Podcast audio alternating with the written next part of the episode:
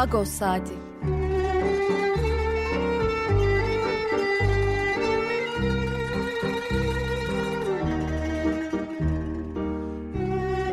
Haftalık Agos gazetesinin penceresinden Türkiye ve dünya gündemi. Agos'un mutfağından haberler, söyleşiler, olaylar.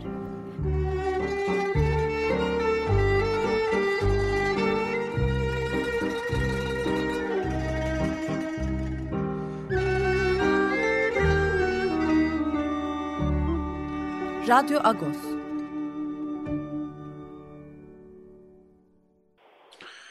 Günaydın Parlus. Ben Yervant Danzikyan. Radyo Agos'tan herkese bir hafta sonu diliyoruz.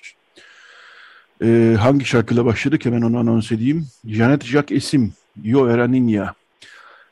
Janet Jack Esim Ladino şarkıları icra ediyor uzun yıllardır. Onların 2005 yılında Kalan Müzik'ten çıkan Antik Bir Hüzün albümünden. Bu şarkıyı Radyo Agos dinleyicileri biliyorlardır zaten. Tekrar çalmamızın sebebi Kulüp dizisinde bir kez daha meşhur olması şarkının. Kulüp dizisini bu hafta işleyeceğiz programımızda.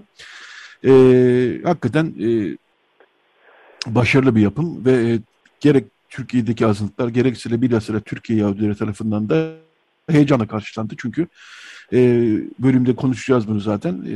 Belki de ikinci kez diyebiliriz. Salkım Hanım'ın tanelerini de saymak lazım.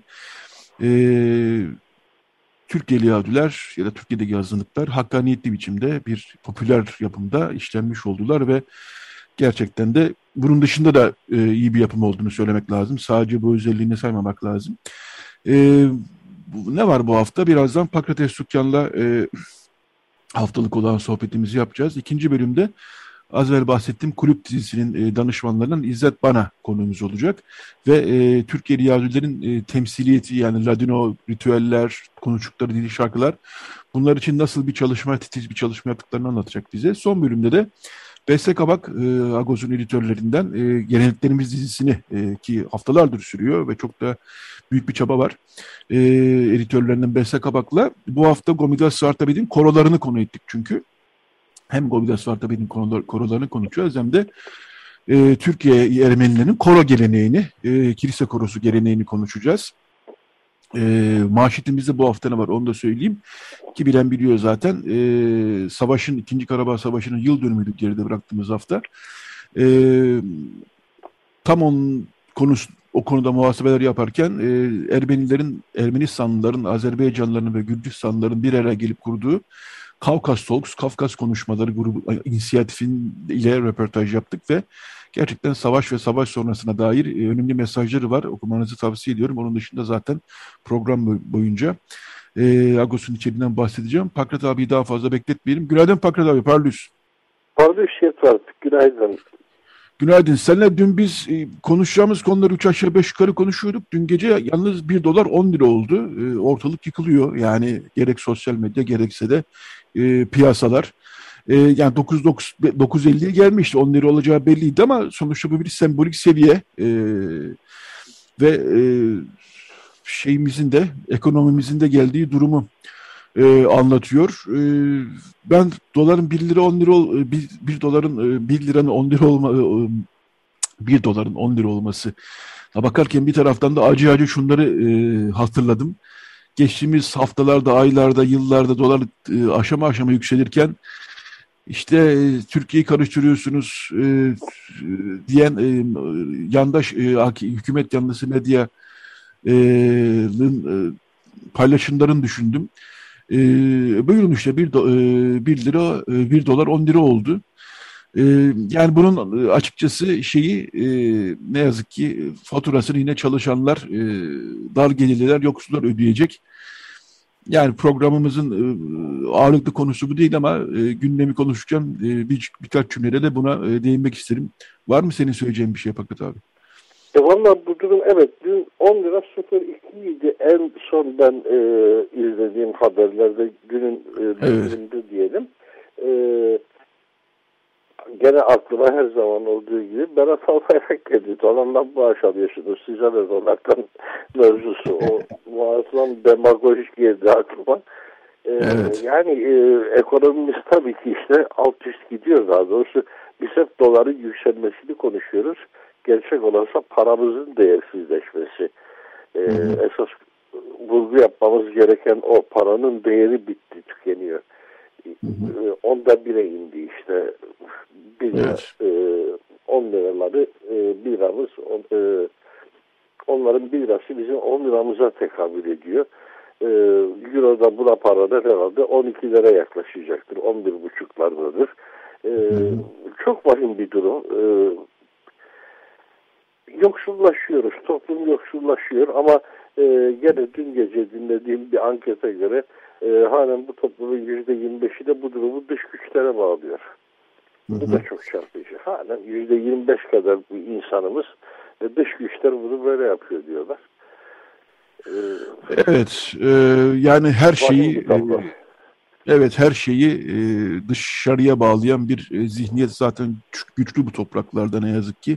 Sadece dolar değil, işte 6-7 Eylül'ü de dışarıya bağlayan, her şeyi 12 Eylül'ü de dışarı bağlayan, 12 Eylül öncesini de dışarıya bağlayan, her şeyi dışarıya bağlayan Türkiye'deki toplu insanların siyaseti Türkiye'si. Azaldık da ondan. Yani evet. Varlık vergisi yıllarını hatırlarsan bütün bunlar bize bağlanıyordu. Azınlıklara bağlanıyordu. Adımız mutlu azınlıktı bizim o yıllarda. Yani Türkiye'de azınlık kavramı gayrimüslim azınlıklarla ülkeyi sömüren azınlıklar birbiriyle kavramsal olarak örtüştürülmüştü. Gerçekten de bugün biliyoruz ki zengin ve yoksul arasında bir makastan bahsedilir. O makas açılır ve o makas açıldıkça ülkede daha az bir nüfus çok daha yüksek bir oranın payına sahip olur. Hani pasta dilimi de tarif edildiğinde ülke gelirinin %80'ini ülke nüfusunun %5'i götürür. Onu götürür. Böyle bir tabluyla karşı karşıyayız. Oradaki azınlık kavramıyla gayrimüslim azınlık kavramı sistematik olarak da birbirine karıştırılmıştır Türkiye'de. Azınlık sözcüğünün çağrışımları hem ekonomide palazlanan azınlıkla hem gayrimüslim azınlıkları örtüştürerek şekillenmiştir. Şimdi bu hafta varlık vergisi haftası aynı zamanda onun yıl dönümü. Evet, 11 Kasım 1942 varlık vergisi kanunu. Görüşüldü bu mesele. Birbiriyle örtüşen, oysa o 1942 yılının 11 Kasım'ını düşünecek olursak 2. Dünya Savaşı'nın bütün gücüyle sürdüğü bir dönem, dahası Türkiye'nin Almanya'dan insan yakma fırınları etüt edip 2 tanesini de İstanbul'da kurduğu, monte ettiği bir dönem. Yani savaşın gidişatı Türkiye'yi de çok daha farklı bir yerlere taşıyabilirdi. Allah'tan Stalingrad direndi. Evet, varlık vergisine gelecektik zaten. Kulüp dizisi de, birazdan konuşacağımız kulüp dizisinde de geçiyor varlık vergisi. 11 Kasım 1942'de çıkmıştı bu kanun. Ve çok sayıda hayatı ne yazık ki mahvetti. Yani ödeyemeyenler Aşkale'ye gitti, orada hayatını kaybedenler oldu. Ödeyenlerin, ödeyebilenlerin, güç böyle ödeyebilenlerin hayatı zaten gene mahvoldu. Bütün her şeylerini kaybettiler. Ve apartman dairelerinde haraç mezat, insanların malları satıldı. Birçok apartman dairesinde mezat kurulduğunu o dönemin basınından okuyoruz, biliyoruz. Gerçekten çok trajik bir dönemdi. Varlık vergisi kanunun çıkışı ve uygulanması. Onun da öncesinde aslında 1938'de de daha da öncesinde Almanya'da da 9 Kasım'a 10 Kasım'a bağlayan gece Kristal Gece olarak biliniyor. Bunlar böyle bir şekilde bir zincir içerisinde ilerliyorlar. Varlık vergisinin de dolayısıyla yıl dönümünü idrak etmek durumunda kaldık. Bu sene de kulüp dizisiyle idrak ettik. Ben varlık vergisinden biraz bağlantılı bir konu ama bir duyuruda bulunmak istiyorum. Okumaya başladım çünkü kitabı. Zaven Biberyan, Karıncaların Günbatımı kitabında bilhassa bu varlık vergisi dönemi 20 kuru askerlik anlatılır romanda. Zaven Biberyan'ın Öz Yaşam Öyküsü otobiyografisi Aras yayınları tarafından yayınlandı. Zaven Biberyan belki bilmeyenler olabilir. Yani Agos okuyucusu, Radyo Agos dinleyicisi biliyordur ama Zaven Biberyan Türkiye Ermeni Edebiyatı'nın en yetenekli, en üretken, yani son dönem için söylüyorum, en üretken isimlerinden birisi. Eserlerin daha çok 1930'lar, 40'lar ve 1980 arasında verdi. 1985 yılında da kaybetmiştik onu. Aynı zamanda Türkiye İş Partisi'nde siyaset de yapmış bir isim. Onun Öz Yaşam Öyküsü yayınlandı. Fransızca yazmıştı aslında bu kitabı. 1960'larda Fransızca'dan çevrildi. Tavsiye ediyorum gerçekten. Zaven Biberyan'ın dünyasını seviyorsanız, Zaven Biberyan dünyasıyla ilgiliyseniz eğer, o da gerekli değil. Yani bir Türkiye'li İstanbullu Ermeni'nin gencinin siyasetle yavaş yavaş ve edebiyat dünyasıyla yavaş yavaş tanışmasının hikayesini merak ediyorsanız eğer tavsiye ederim. Ne dersin Pakrat abi? Senin için de heyecan verici olacak herhalde. Zaven Biberyan'ın sosyalist tarafının da özellikle öne çıkartılması gerektiğinden bahsetmek isterim bu aşamada. Çünkü evet, Zaven Biberyan Ermeni bir yazardı ama aynı zamanda Türkiye'de sosyalist Ermeni bir yazardı. Sen de belirttin, İşçi Partisi bünyesinde siyaset yapıyordu.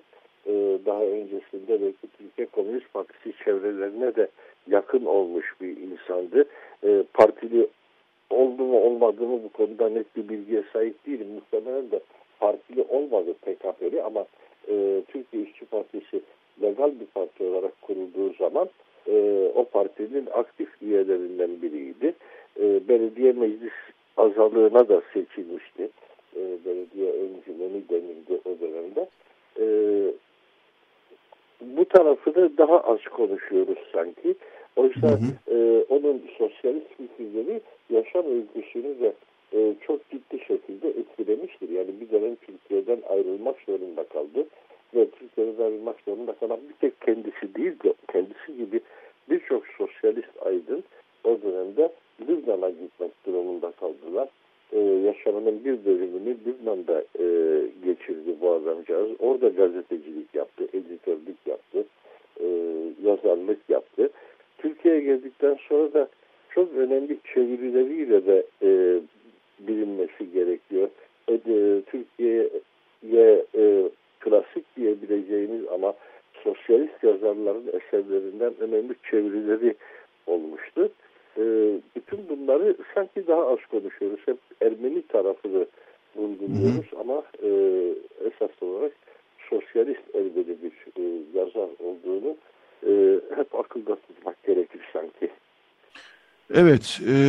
Seninle bunu 2 hafta önce konuşmuştuk, şimdi konuşacağımız konuyu. Muz yeme videosu paylaşan Suriyeli göçmenler sınır dışı edilmek üzere göç idaresine teslim edilmişler. Dünkü haberlerden bir tanesi buydu. 45 kişi.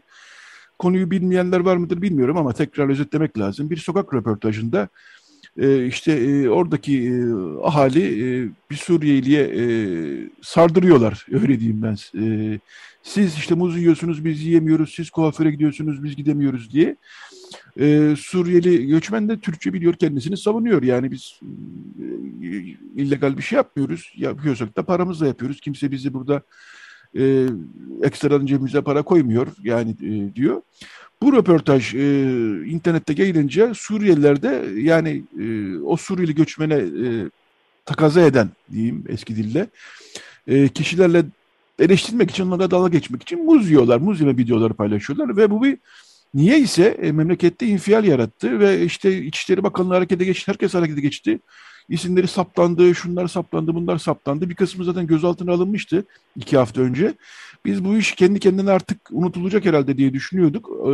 Fakat dün çıkan haberlere göre 45 kişi sınır dışı edilmek üzere göç idaresine teslim edilmiş. Gerçekten bu yani skandal demek geliyor içimden. Yani hem insanları burada şey yapıyorsunuz, nasıl diyeyim ben, zor durumda bırakıyorsunuz, saldırıyorsunuz, sözlü saldırılar ki fiziki saldırılar da yaşadık yakın zamanda. Onlar da eksik olmadı. Hem de insanlar da buna reaksiyonlarını gösteriyorlar kendi bildikleri şekilde. Gerçekten çok yani hak savunucuları örgütlerinin açıklamaları da var. Onları da internet sitemizdeki haberde bulabilirsiniz. Ekleyeceğim bir şey var mı? Konuşmuştuk gerçi bunu Pakrat abi ama. Tabii sen masumlaştırdın. Oysa İçişleri Bakanlığı işin adını koyarken çok kriminalize etmeyi başarmıştı. Provokatif amaçlı muz yeme eylemi Yani öncelikle eylem kelimesi zaten kaygı verici bir kelimedir biliyorsun. İktidar için eylem yapmış adamlar. Üstelik bunu provokatif amaçlı yapmışlar. Muz yemek kendi başına masum bir şey olarak algılanabilir ama provokatif amaçlı muz yiyince ortalık karıştı tabii. Bu Türkiye'deki ırkçılığın sistematik olarak bizde ırkçılık yoktur dene yükseltilen, kırpıtılan ırkçılığın vardığı bir trajik tablo aslında. Trajikomik demek daha doğru ama komiki buraya bir türlü sığdıramıyorum. İnsanların canı yanıyor. Hani bu 45 kişinin teker teker yakalanıp sınır dışı edilmeleri nasıl bir marifet, nasıl bir aileler. Biraz önce daha varlık vergisinin insanlarda nasıl bir yıkım yarattığını konuşmuştuk. Türkiye'de devletin terörü, terör devleti başka bir deyişle halen insanların canını böyle yakıyor. Bireyler olarak düşünürsek kim bilir nasıl trajediler yaşanıyor şu dakika. Kim bilir hangi eve evden büyük oğlanı mı götürdüler, babayı mı götürdüler, kimi götürdülerse nasıl bir trajedi yaşanıyor. İnsanların canını nasıl acıtan bir devlet. Bu şimdi bireysel olarak baktığımızda Urfa'da adliye önünde nöbet bekleyen ana oğul geliyor rejimlerinde. O insanların yaşamında nasıl bir alt üst oluş. 9 defa savcı değişmiş o davada. Ortada dava falan yok. Şey işlendi. Tutuklanan yok, gözaltına alınan yok. Sadece mağdurlardan biri tutuklu içeride. 30 küsur sene hapis verdiler adama. Hapsettiler. İşte onun annesi ve kardeşi de adliye önünde seslerini duyurmaya çalışıyorlar. Onlara karşı baskı olarak işliyor hukuk. Halen o anneyi ikide birde taciz ediyorlar. İfadeye çağırıyorlar, sorguya çağırıyorlar. Çünkü memleketin yıkılan, dümdüz olan hukuk sistemini teşhir ediyorlar gerçekten. Olan budur. 9 defa savcı değişmiş. Yürümeyen davada. Evet. Bu göçmenler konusu sadece devletle sınırlı değil. Bir de bu meşhur bir Bolu Belediye Başkanı var, CHP'li. O yeni bir çıkış yaptı. O muhteşem bir adam yani. O muhteşem bir adam. O yeni bir çıkış yaptı. Suriyeli ya da Iraklı evlenirse dedi, onlardan 100.000 lira alacağız dedi. Nikah parası olarak dedi. Yani bunlar da böyle ha hu filan deyip geçiştiriliyor ama yani bunlar gerçekten kolay kolay kabul edilebilecek şeyler değil. Yani hep böyle olur. Önce açıklamalar normalleşir. Sonra bütün bu zihniyet normalleşir. Gerçekten buna gereken reaksiyonu da ne CHP gösterdi. Yani bundan 2-3 ay kadar önce işte plajları kapatıldığı zaman göçmenlere gene iyi kötü bir reaksiyon olmuştu ama bu son açıklamasıyla ilgili önemli bir reaksiyon göremedik ne yazık ki. Son 1-2 dakikamızda da Başak Demirtaş'ın durumuna değinelim istiyorsan. Devletin demesine bakılırsa usulsüz sağlık raporu aldığı gerekçesiyle hakkında dava açılmış ve 2 yıl küsür hapis cezasına çarptırıldı. Başak Demirtaş, Selahattin Demirtaş'ın eşi ki Selahattin Demirtaş da 5 yıla yakın bir süredir hapiste. Bu da neyse ki bir reaksiyon yarattı ama bilmiyorum, var mı senin söyleyeceğin bir şey abi? Biraz önce konuştuklarımızla aynı şey yani. Bir devlet mekanizması insanlarla uğraşıyor. Düşün ki kurulu bir nizam, kurulu bir mekanizma, elinde her türlü gücü toplamış bir mekanizma bir insancağızı, bir kişiyi hedef alıyor ve onun üzerine alabildiğine yükleniyor. Başak Demirtaş durumu da buna tipik bir örnek işte. Bu kadıncağızın o dönemdeki sağlık şartları, geçirdiği ameliyatlar defalarca rapor almak zorunda kalmış ve bu raporlardan birinde tarih 11 yazılacağına 14 yazılmış. Gerçek tarihin 11 olduğunu belirten bir kaynak var. Poliklinik protokol defteri. O poliklinik protokol defteri bir türlü yargıya aksettirilmiyor. İstiyor mahkeme ama gönderilmiyor mahkemeye. Mahkeme de peşine düşmüyor. Şunu getirin şu protokol defterini ısrarını yapmıyor. 2 yıl 6 ay hapis veriyor. O yanlış tarihin altında imzası olan doktora ve o reçetenin üzerindeki hasta hasta adı diye kaydedilen Başak Demirtaş'a 2 yıl 6 ay hapis cezası veriyor. Bu gerçekten bir zulümdür. Hani 3 gün geç rapor tanzim edilmiş oluyor bu durumda. Oysa 11'inde muayene olmuş, 11'inde yazılması gerekir o raporun. Raporun üzerinde 14 yazıyor. Bu Başak Demirtaş'a nasıl bir menfaat kazandırdı acaba? Nasıl bir haksız kazanç kazandırdı? Acaba kaç milyon dolarlık bir vurguna yol açtı? Bu memlekette deveyi hamuduyla yutanlar elini kolunu sallayarak makbul vatandaş haline geliyorlar. En sıradan adam için böyle bir usulsüzlük örneği bulup 2 yıl 6 ay hapis cezası verebiliyorlar. Bu devletin dediğim gibi bütün bir aygıt olarak bir insanın üzerine çullanmasından başka bir şey değil. Hayatı ona zehir etme gücünü topluma da dayatmasından başka bir şey değil. Evet Pakrat abi, bu konuyla Radyo Kus'un ilk bölümünün sonuna geldik. Türkiye'nin ve Ermeni toplumunun gündemini konuştuk. Türkiye'nin gündemine daha fazla konuştuk çünkü çok fazla gelişme oluyor gerçekten. Doların Türk lirasının düşüşünden göçmen konusuna, Başak Demirtaş'a verilen cezaya kadar. Çok teşekkürler Pakrat abi. Şimdi bir şarkı çalacağız. Daha sonra Kulüp dizisinin danışmanlarından İzzet Bana konuğumuz olacak. Sağ olasın yana katıldığımız için. Sana iyi bir hafta sonu diliyoruz. Sen de sağ ol Yetat. İyi yayınlar diliyorum. Teşekkürler. Şimdi kulüp dizisini konuşacağız demiştik. Biraz 1950 eski zamanlara gidelim. Tatlıyöz Efendi, Kemani Tatlıyöz Efendi'nden bir Kürdili Hicazkar Saz Semaisi çok meşhurdur bu. Onu dinleyeceğiz. Daha sonra bir reklam arası vereceğiz. Reklam arasından hemen sonra da İzzet Bana'nın, konumuz olacak olan İzzet Bana'nın kurucusu olduğu Los Pasharos Sefaradis'ten Tre de la Noche şarkısını dinleyeceğiz. Daha sonra İzzet Bana'yla röportajımız başlayacak. Evet, şimdi Kemani Tatlıyöz Efendi'yi dinleyelim. Radyo Agos devam edecek.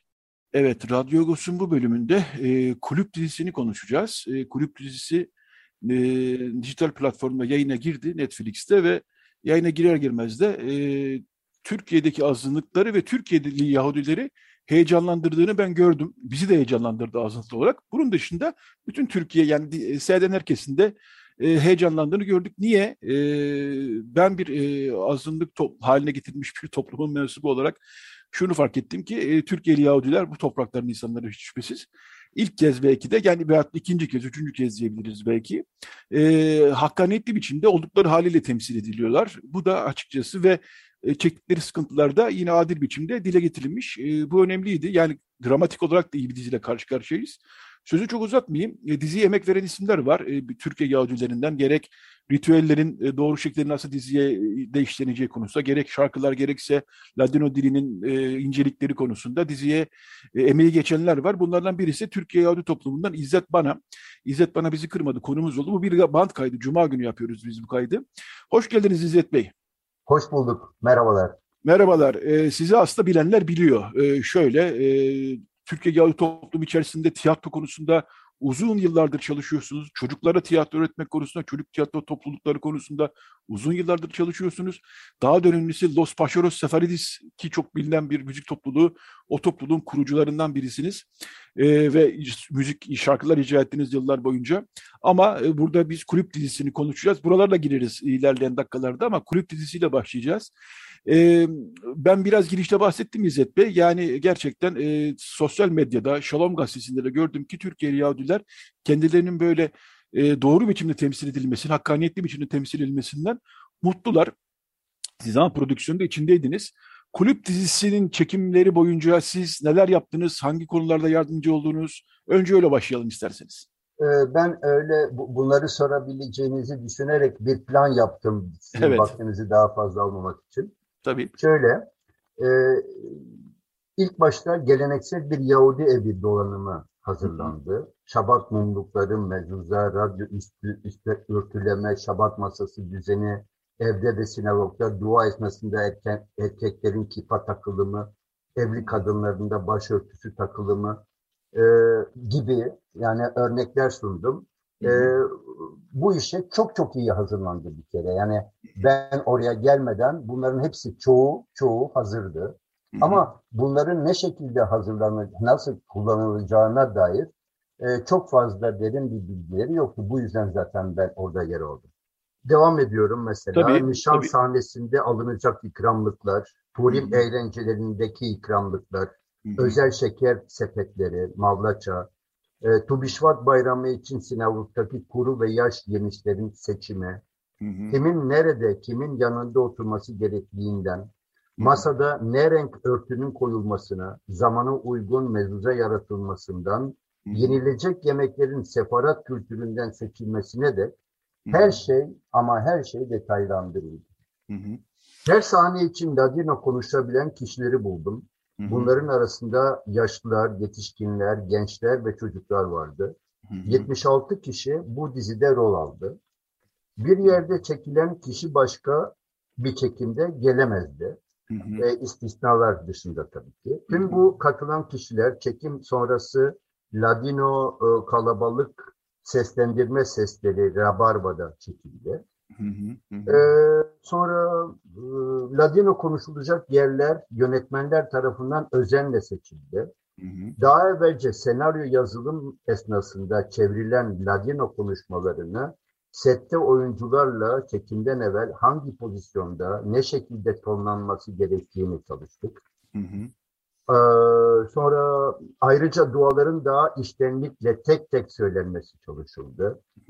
Oyuncunun diksiyonu dile yabancı kalmamalıydı. Buna çok dikkat ettim. Zira bunlara hep yabancı olan kişilerle bunları çalışıyorduk. Bunun bilincindeydim. Ama onların da bu konuda çok çabaları oldu. Ve gördüğünüz seyredilen dizi çıktı ortaya. Tüm bu Ladino seslendirmelerin bitiminde İmaj stüdyosuna gittim ve tüm Ladino konuşulanların Türkçe altyazılarını kontrol ettim. Olmayanlarını da ilave ettim. Öncelikle dizide mekan seçimi, dekor ve aksesuarları bilinçli ve büyük bir titizlikle yaratıldığını anlatmak isterim. Her şeyi hazır buldum diyebilirim. Önceleri şaşkındım. Sonraları içinde bulunduğum yerin ve insanların ne derece bilinçli ve özverili çalıştıklarına şahit oldum. Büyük bir sabır ve enerji makinesiydi.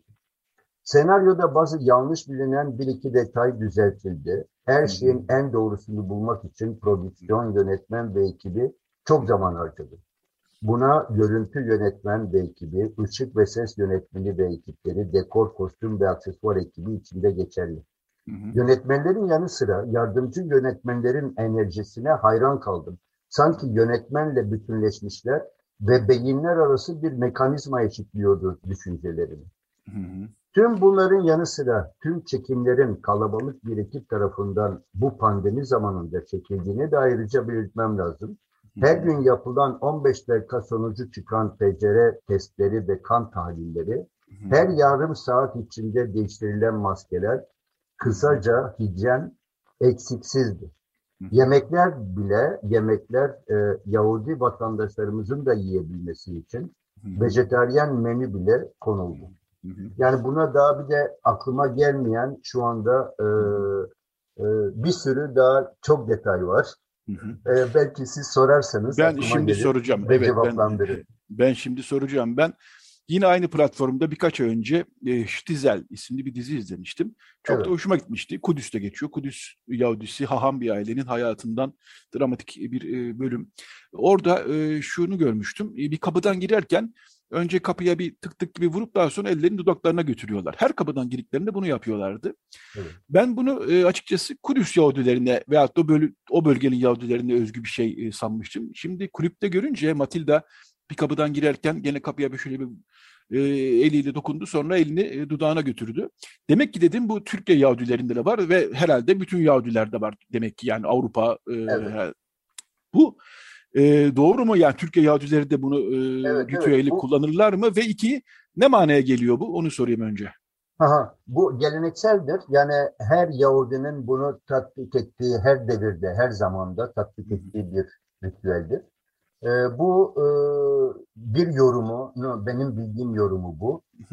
Her bir Yahudi bir yerden girdiği zaman sanki Mısır'dan çıkarken o yarılan Kızıldeniz'den geçtiği şekilde kendini hissetmesini gösteren bir detay. onun için yapılıyor yani. Evet, evet.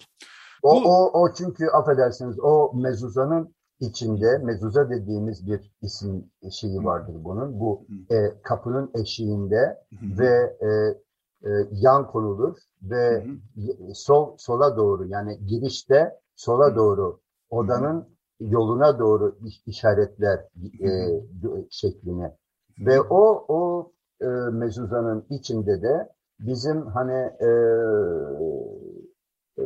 nasıl diyeyim karınca duası anlamında yani Müslümanlarda karınca duası anlamında olan bir elle yazılmış bir papyrus vardır. O papyrüsteki duayı sanki teyit edercesine girilir. Öyle. Evet, ben biraz fazla detay verdim. Yok iyi oldu. Ben sinagogda düğüne de katılmıştım. Bu vesileyle ilk kez girmiş olmuştum bir sinagoga. Orada fark etmiştim, dizide de var. Kadınlar üst katta balkonda oturuyor, erkekler alt katta değil mi? Doğru anladım. Evet, herhalde. Doğrudur. Hı-hı. Şunu sorayım, bu ritüelleri yerleştirme işini hep beraber, yani şuraya böyle bir ritüel koyalım, buraya böyle bir ritüel koyalım. İşte Büyükada'ya gittiğinde, dizi izlemeyenler için biraz şey olacak ama Büyükada'ya gittiğinde tam da Purim şeyine, yurt bayramına denk gelsin gibi ritüeller hep beraber mi kararlaştırdınız yoksa zaten şey miydi, senaryoda var mıydı? Bazıları hazırdı, bazıları da değişikti. Mesela şimdi vaktimiz varsa şunu anlatayım. Tabii. Hemdat İsrail sinagogu şeydeki Yel değirmenindeki sinagogda bir bat mizva günü yapılması öngörülmüştü ilk başta. Çünkü Raşel'in sanki yani reşit olabileceği yani çünkü esasında 12 yaştan sonra yapılan 12 yaş bitiminde yapılan bir geleneksel bir ritüeldir bu. Onun bütün kızlar güzel giyinir ve o gün bir dua ederler ve kızlığa geçerler. Ama ne var ki bu bizim çok yakın bir zamanda yapılmış olan bir uygulamadır. Daha evvelce bu uygulama yoktu. 50'lerde falan filan bu yoktu. Bunun yerine biz o zamanlar bir bayramda bunu tatbik ederlerdi. Bayram içinde tatbik ederlerdi. Hem bayram kutlanırdı hem de o sene bu reşit olmuş olan kızları yahut da gençliğe geçmiş olan kızları kutlarlardı bayram vesilesiyle. Ben de bunu yapmaya karar verdim. Yani söyledim yönetmenlere, kabul ettiler yazım ekibine de. Şöyle ki bizim bir bayram vardı, Tubüşvat bayramı, yemiş bayramı, ağaç bayramı dediğimiz. Orada bütün işte yemişler falan filan bir tabloya konur ve bütün bu yemişlerin Tanrı bize bunu bahsettiği için dua ederiz. Bunu da kızların korosuyla birlikte süsledik. Güzel bir sahne oldu zannediyorum ama tabii ki buraya gelen ve de bunu işleyen kişiler ilk başta ön planda onların görüleceğini hissediyorlar. Tabii ki görüldüler ama esas mevzumuz onların görülmesinden ziyade o oyunun akışında ilerleyen sahnelerdi. Hani çok az görüldü çünkü. Bu da normaldir, güzel bir düşüncedir. Evet, şunu da sorayım. Yayının başında söylemiştim ama onu da size tekrar sormak isterim. Bu dizi Türkiye Yahudilerinde böyle heyecan yarattı demişken, ben onu size sorayım. Ben kendi kendime bunu söylemiş olmayayım. Öyle mi gerçekten? Yani Türkiye Yahudileri için bu dizinin Türkiye Yahudisi temsili, Ladino'nun konuşulması, işte bütün bu ritüeller, işte biz de kamusal hayatta ilk nihayet doğru bir şekilde yer alıyoruz süründen bir heyecan yarattı mı? İçeriden birisi olarak ben size sorayım. Neler hissediyorsunuz? Vallahi öyle. Yani ben çok dizi yani seyrederim ama seyrettim. Yani Yahudilikle ilgili de şeyler seyrettim ama böylesine gerçekçi, böylesine doğruları konuşan ve de bizi güzel gösteren bir olayla karşılaşmamıştık bugüne kadar. Benden ziyade başka kişiler daha bu konulara daha yakın planda olan kalem tutanlar bu işi daha da fazla ettiler, daha da fazla beğendiler. Ve bu şu hafta içinde yani neden böyle düşündükleriyle ilgili küçük bir araştırma yaparken ne kadar doğru, haklı olduklarını yaptım, kabul ettim, inandım.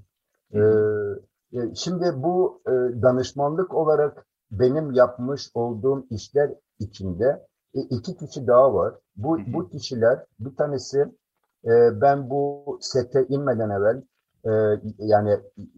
yani çekimler başlamadan evvel ben bu çalışmaya katılmamıştım.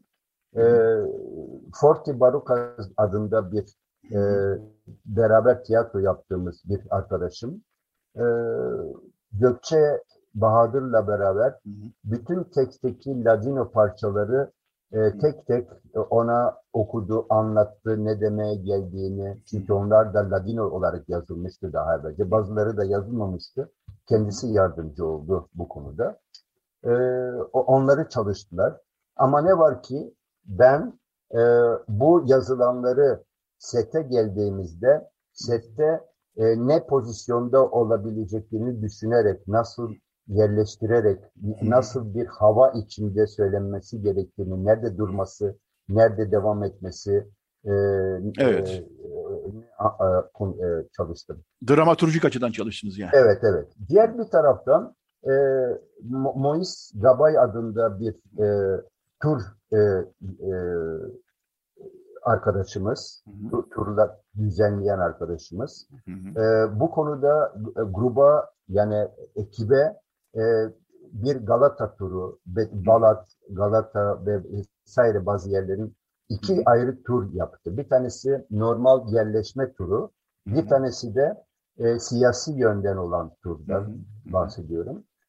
Bu ikisi de bu yapılan iş için, gerek yazılım için, gerekse bütün her şey için, dekorlar için, her şey için, onlar için çok önemli bir bir işte. Onu da söylemek evet. istiyorum. Ben şunu da yavaş yavaş sonlara geliyoruz aslında, ama şunu da şu açıdan benim için önemliydi aslında. Çünkü bu Türkiye medyası, basını, televizyonu, dizisi, genel bütün bir kamuoyu oluşturan dinamikler diyeyim ben size. Genelde işte Yahudiler zengindir, işte Ermeniler zengindir, Rumlar zengindir gibi bir hava yaratırlar. Halbuki bu hiç böyle değil. Yani Yahudiler, Türkiye Yahudilerinin büyük bir kısmı fakirdi. Balat'ta yaşayanlar, Hasköy'de yaşayanlar, bunları ben kendi adıma biliyorum. Türkiye Ermenilerinin de büyük bir kısmı fakirdir. Rumlar için de bu aynı şey söz konusu. Hele 50 yıl önce, 60 yıl öncesi için. Şimdi burada dizimizde, bu dizide önce zengin olmuş, daha sonra varlık vergisiyle zor duruma düşmüş bireylerden bahsediyoruz, ama yine de şeyi görüyoruz aslında.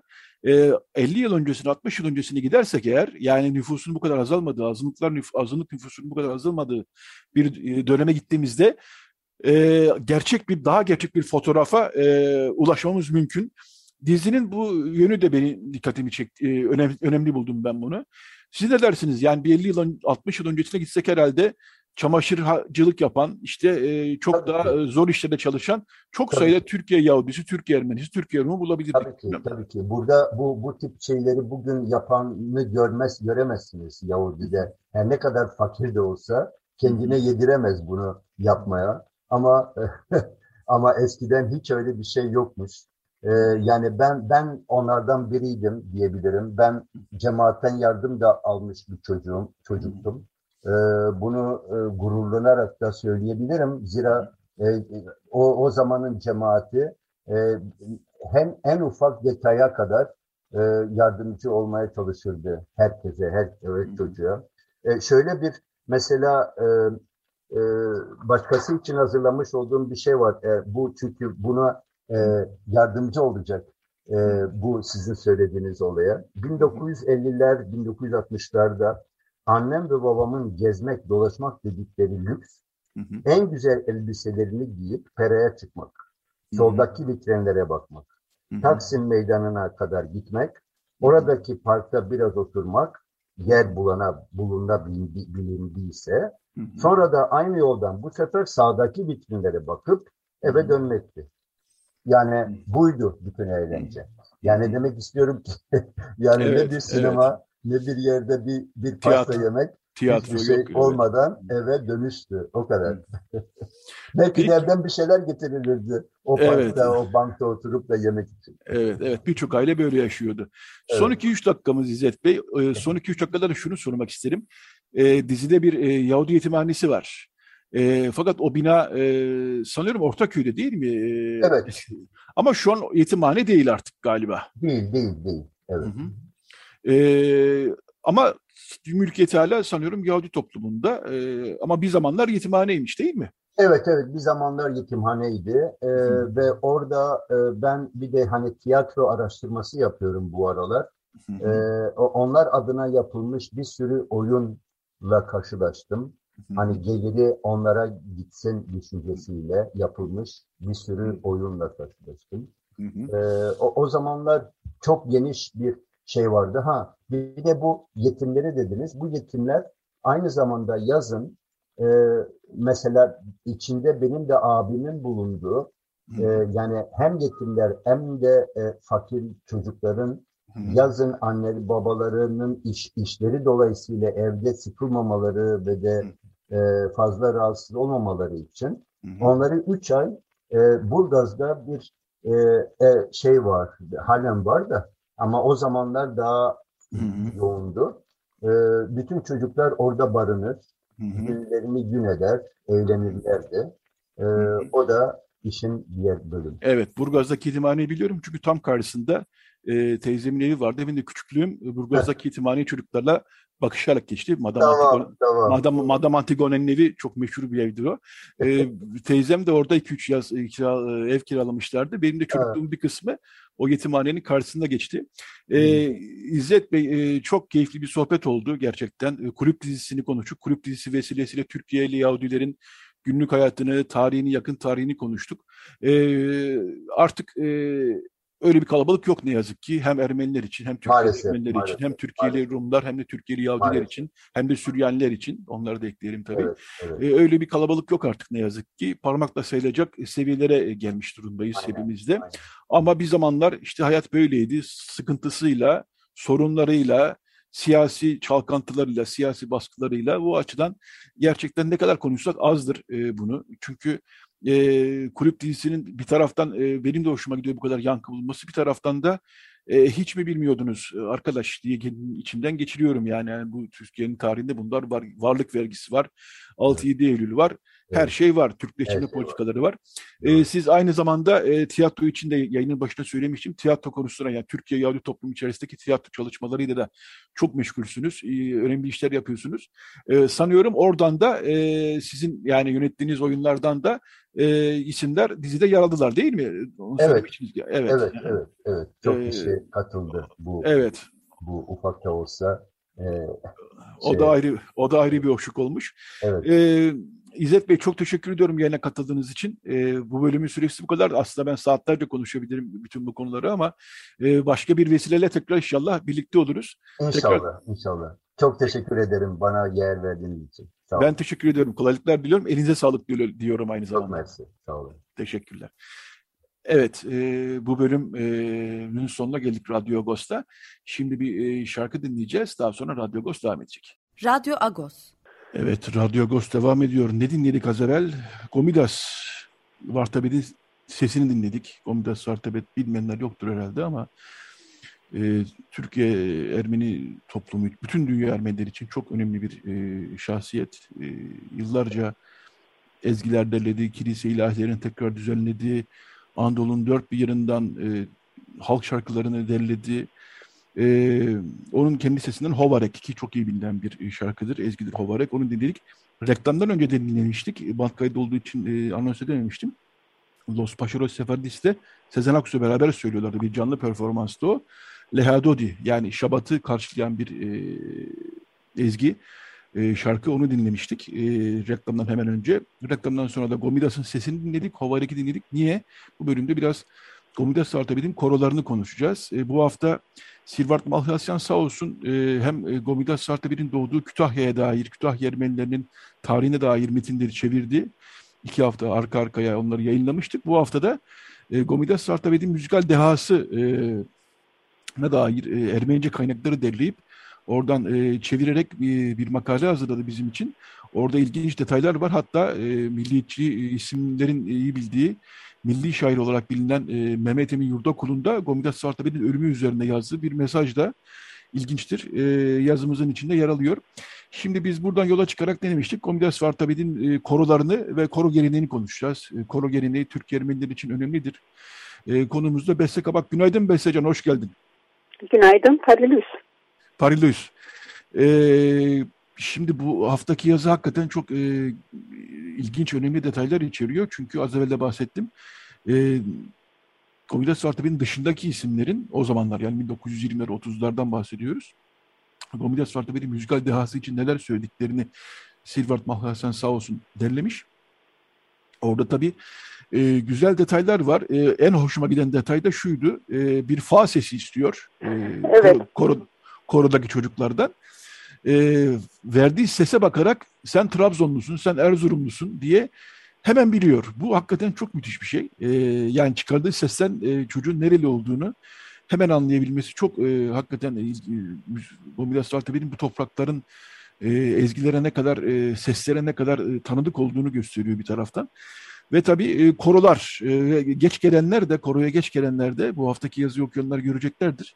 Bu arada bu geleneklerimiz yazısı internette yok. Yani internete çıkardı, oradan okuruz diye beklemeyin. Agos almanız lazım. Koroya geç gelenleri de böyle sessizce süzülmelerine şey yaparak, benzeterek kertenkeleler diyormuş. Böyle 2 tane hoş detay aktarayım ben bu haftaki yazıdan. Evet, Gomidas Vartabed'in en büyük sevdalarından bir tanesi de koro oluşturmak. Neler söylersin? Adapazarı'nda bir korosu var, İstanbul'da bir korosu var. Sözü sana bırakayım Bese. Şimdi koro oluşturmaktan ziyade Gomidas Vartabed'in en büyük rüyası bir konservatuar oluşturmaktır esasında İstanbul'da ve bunun çalışmaları da zaten yapılıyor.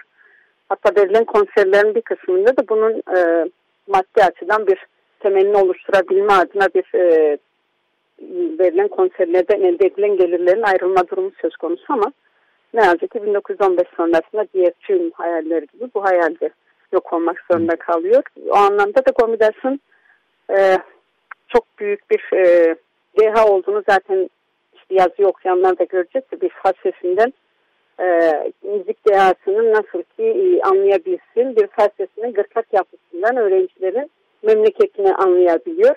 Onun haricinde şöyle bir, onun Türkçe çevrilmiş pek çok kitabı vardır artık ne mutlu ki. Onları okuyanlar şu anekdota da belki denk geleceklerdir. Gomidas Vartabed çayırda otururken bir eşek anırması sesini duyuyor. Hemen alıyor kalemini, kağıdını, notaya döküyor anırmayı. Sonra bir şeyden rahatsız oluyor. Kalkıyor eşeğin yanına gidiyor, kulağına eğiliyor. Diyor ki eşek yanlış seslendirmiyorsun. Müzik dehası, müziğe aşık olan bir insanın çok büyük bir emeği var burada. Çok büyük bir geriye bıraktığı miras var ki şöylesi bir, ben kitapları okuduğum zaman öğrencilerine sayfalar veriyor. Gittiğinizde evinizde şarkılarınızı kaydedin, geri getirin gerekten 25.000 sayfa gelmiş oluyor onun eline. 25.000 sayfayı benzer olanlar var, bir şekilde farklı orijinalliğini yitirmiş olanlar var, onu ayıklıyor ve 4.000 şarkı kalıyor ellerinde. 4.000 şarkıdan bugün günümüzde yanlış değilsem 1.200 şarkı kalmış. Nereden nereye geldiğimizin bir kim normalde geçmiş ilerlemeyi de temsil eder değil mi? Oysa ki biz gerilemiş durumdayız geleceğe kıyasla. O anlamda da çok büyük kayıplar sonucunda bugün bulunduğumuz yerdeyiz. Önümüzdeki durumumuz değil esasında ama maalesef ki şartlar bunu getirdi. O anlamda da koroların çok ayrı bir yeri var. 1910 yılında İstanbul'a geldiği zaman Gomidas'ın il dolaşma durumu söz konusu, eşyalarını bırakır. Hemen doğduğu yer Kütahya'ya gider. Kütahya'da kaldı birkaç ay zarfında zaten bir koro kurar ve koroyla 2 konser verir. Şimdi nasıl bir ortamdan bahsediyoruz buradan anlayın. 2-3 ay içerisinde bir konser verecek durum oluşturacaksınız. Oradan şehir şehir dolaşır. Dönüşünde hemen yol üzerinde Eskişehir'e uğrar, birkaç ay içerisinde orada bir konser verir. Sonrasında Bursa'ya uğrar, birkaç ay içerisinde orada bir konser verir.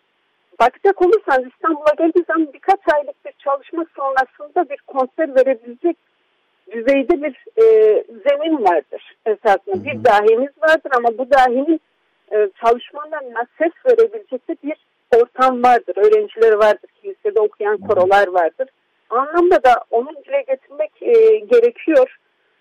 Konserlerdeki bu başarının bir şeydi. Evet, İstanbul'da olsun, İzmir'de olsun, Bursa'da, Eskişehir'de, Afyon, Barsak, Armaş, Adapazarı, İzmit olmak üzere her bir gittiği yerde İzmir konserinde yanlış değilsem ya 120 ya 150 kişilik bir koristlerden oluşan bir koro oluşturuyor. Böylesi zengin bir müzik anlamında bir zemin vardır. Onu vurgulama adına evet bugün programımızda bir koroları konuşalım dedik. Evet, daha evet. O zenginlik devam ediyor mu?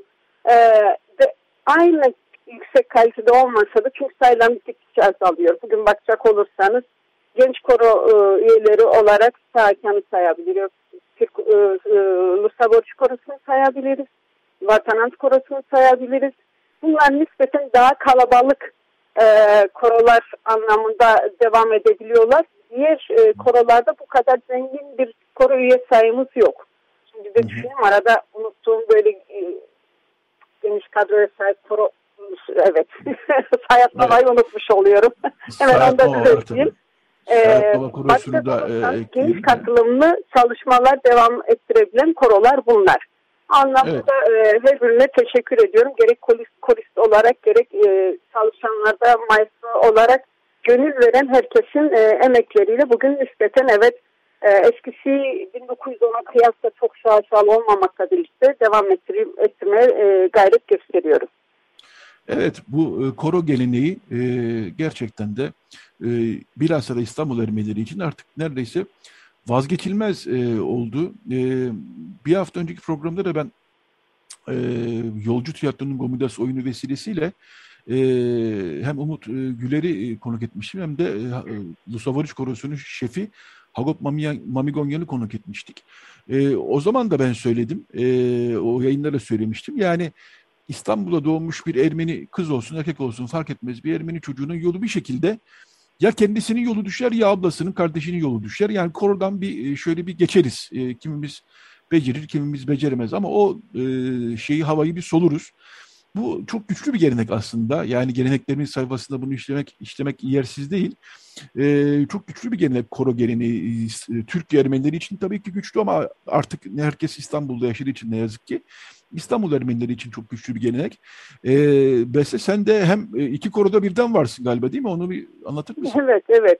10 yaşımdan bu yana Sarkan Tıbrastas Lise Korosu'ndan beslendim diyeyim, orada eğitildim.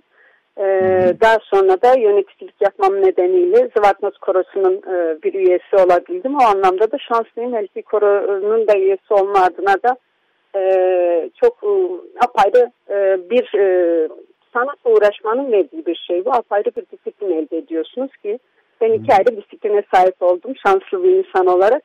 Bu anlamda da demin dediniz ki bu Türk Ermeniler için büyük bir katkı. Bu müzik Ermeni bestecilerin, Ermeni müzik insanlarının sadece Türkiye Ermenilerinden ziyade Türk müziğine de çok büyük katkıları var. Bu anlamda da Pamparsun Limoncuyan'ı hatırlamak gerekir. Onun bulduğu nota sistemi sayesinde sadece Ermeni kilise müziği değil, aynı zamanda Türk müziği olsun, Rum müziği olsun. Gerçi Rumların kendi nota sistemleri vardı ama her birinin ayrı bir pratikliği var. O anlamda da müziğe verdikleri çok büyük bir katkı var. Onda muhakkak bahsetmek gerekiyor ki her biri de kilise sanatı içerisinde, kilise müziği sanatı içerisinde yetişmiş. O anlamda da kilise müziğine olsun, halk müziğine olsun ya da sanat müziğine verdiği eserlerle de bu alanda hizmet vermiş kişiler, destek vermiş kişiler.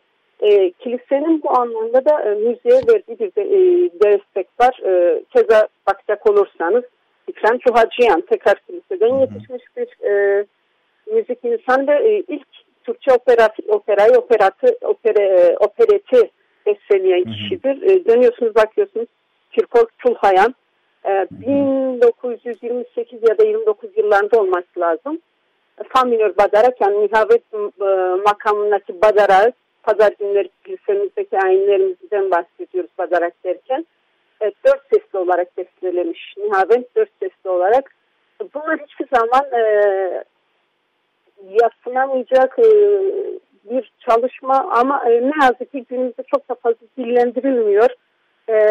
Onu da ben yeri gelmişken hemen belirtmek isterim ki gerçekten de her birinin verdiği emekler sayesinde basamak basamak müzik çok daha ileri safhalara geldi. Eskilere ait belgeler, müzik parçaları kaydedilmiş oldu ki biliyorsunuz bir insan geleceği eğer eksikse geçmişi de eksik oluyor. Çünkü bizler tecrübelerimizin daha iyiye getirilmesi sayesinde ilerleyebiliyoruz. Anlamda da ilerlemişsek eğer bugün müzik alanında bunlarda da Amparson Limonciyan'ın, İkrem Tuhaciyan'ın gibi, Gomidas gibi, Yekmalyan gibi dehaların çabaları sayesinde oldu. Onlar da dile getirmek gerekiyor sanırım. Evet, ben şunu da sorayım. 70, ben yani kendi hayatıma dair konuşacak olursam daha eskisini tabii ki anlatılardan biliyoruz ama yine de ben kendi hayatımda bile 70'lere 80'lerde korolara bir ilgi olduğunu biliyorum. İstanbul Ermeni toplumundan. Hatta ben bile Feriköy Korosu'na birkaç denemeye gitmiştim. Feriköy Lisesi Korosu'na. Ama mesela 70'lerin sonu 80'lerin başında Maral şimdi müzik ve dans topluluğu oldu ama ilk başta koroydu o aynı zamanda ve müthiş bir koroydu gerçekten. O koroyu anmak gerekir. Dolayısıyla müthiş bir ilgi vardı. Peki bu son 10 yıldır, 15 yıldır diyelim, yani gene ilgi olduğunu biliyorum, korolarımız insan eksikliği çekmiyorlar ama sen bu diyelim son 30 yıllık, 40 yıllık süreç içerisinde korolara ilgi İstanbul Ermeni toplumu açısından, gençleri açısından, çocukları açısından söylüyorum. Sürüyor mu yoksa yavaş yavaş böyle bir azalma gibi bir şey gözlüyor musun? Biraz iki azalma durumu söz konusu. Sonuçta Türkiye'nin her türlü olumsuzluk durumu bize farklı bir şekilde yansıyor. Çok daha katlanarak yansıyor. O anlamda da tsunami misali ekonomik koşullar olsun, değişen kültürel seviye olsun. O anlamda da kayıplara yol açabiliyor. Bu kayıpları en aza indirgeyebilmenin tek çözümü de çocuk koroları kurmak oluyordu. Onlardan biri zaten Saken Tubüşvat keza o çocuk korosunu kurmuş oldu. Maral'ın keza çocuk korosu durumu var ve bunlarla biz beslenebiliyoruz. Ama onun haricinde büyük eğitim hayatında bir tefsane gibi bir yarışma durumu söz konusu oldu. Çocukların boş kalan iki günde bir yarışmaya da başarılı olabilme adına dershanelere gönderdiğimiz zaman çocuğun elinden hem oyununu aldık hem müziğini aldık. Hem kültüre dahil o serpilebilecek o tohumların serpilmesine engel olabildiği olundu. O anlamda çok büyük kaybımız var esasında. Şu an evet yine gurur duyacak korolarımız, tabastaslarımız var ama dediğim gibi çok eksilerek. Yani o anlamda da önümüzde çok büyük sorunlar olacak. Hele şu pandemi döneminden sonra pandeminin yaratacağı kayıpları herhalde uzun zamanlar biz bunu hissedeceğiz.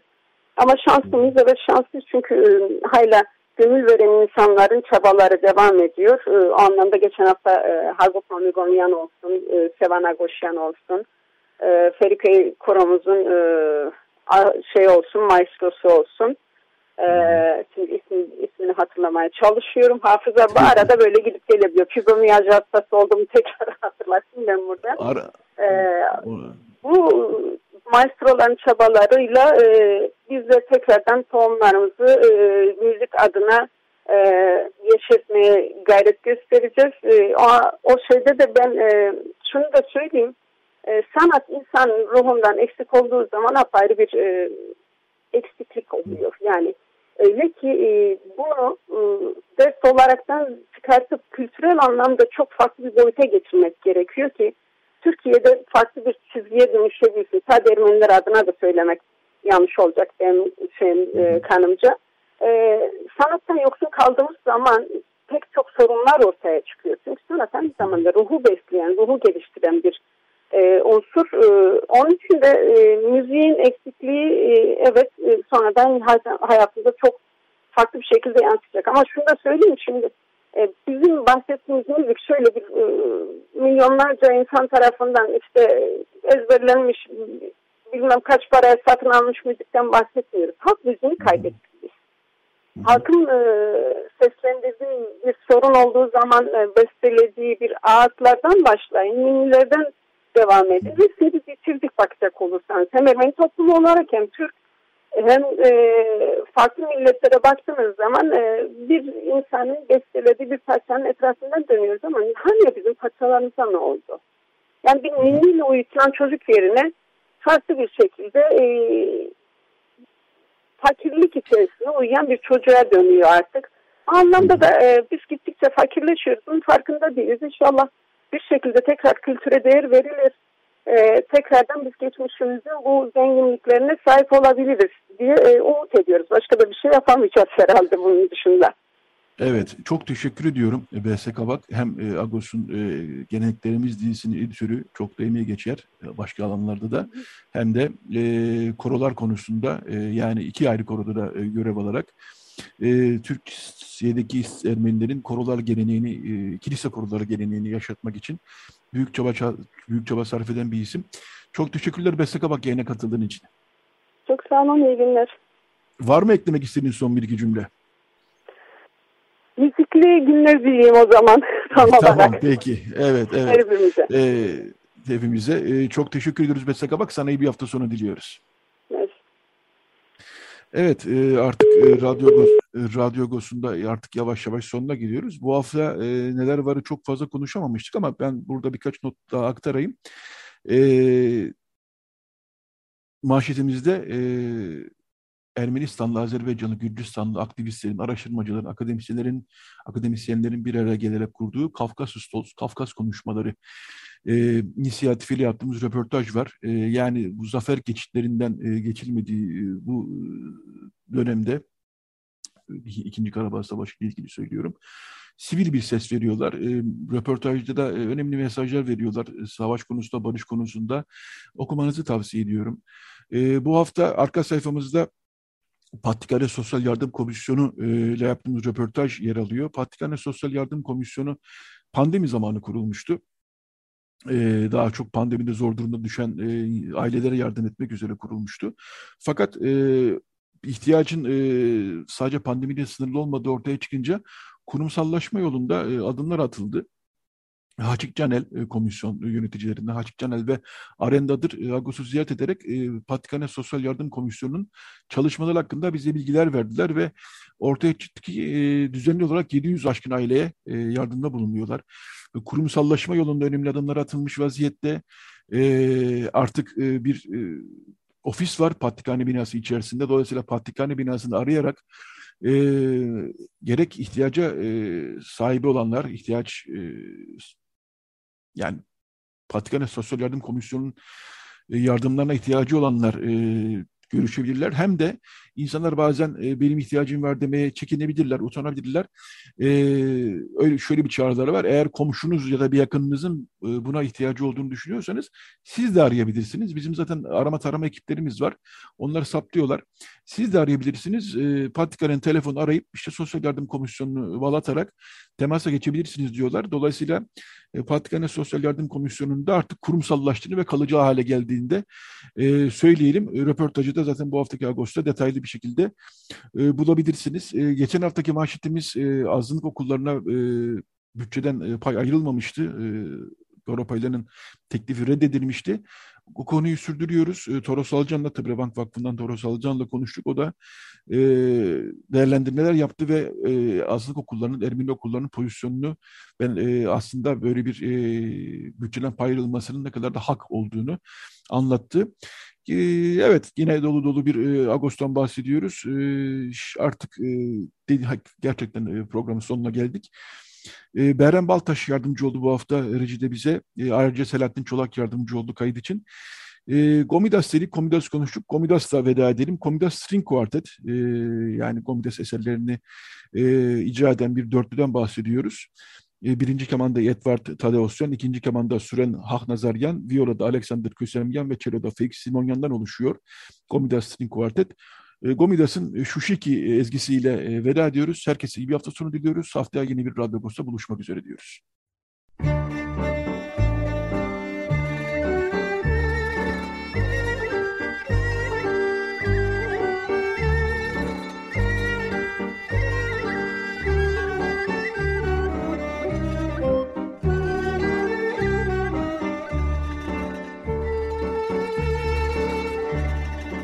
Agos Saati.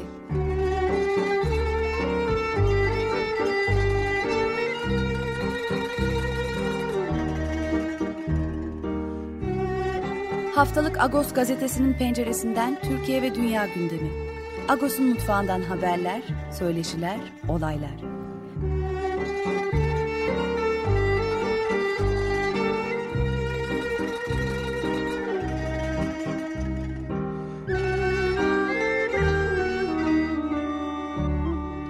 Radyo Agos.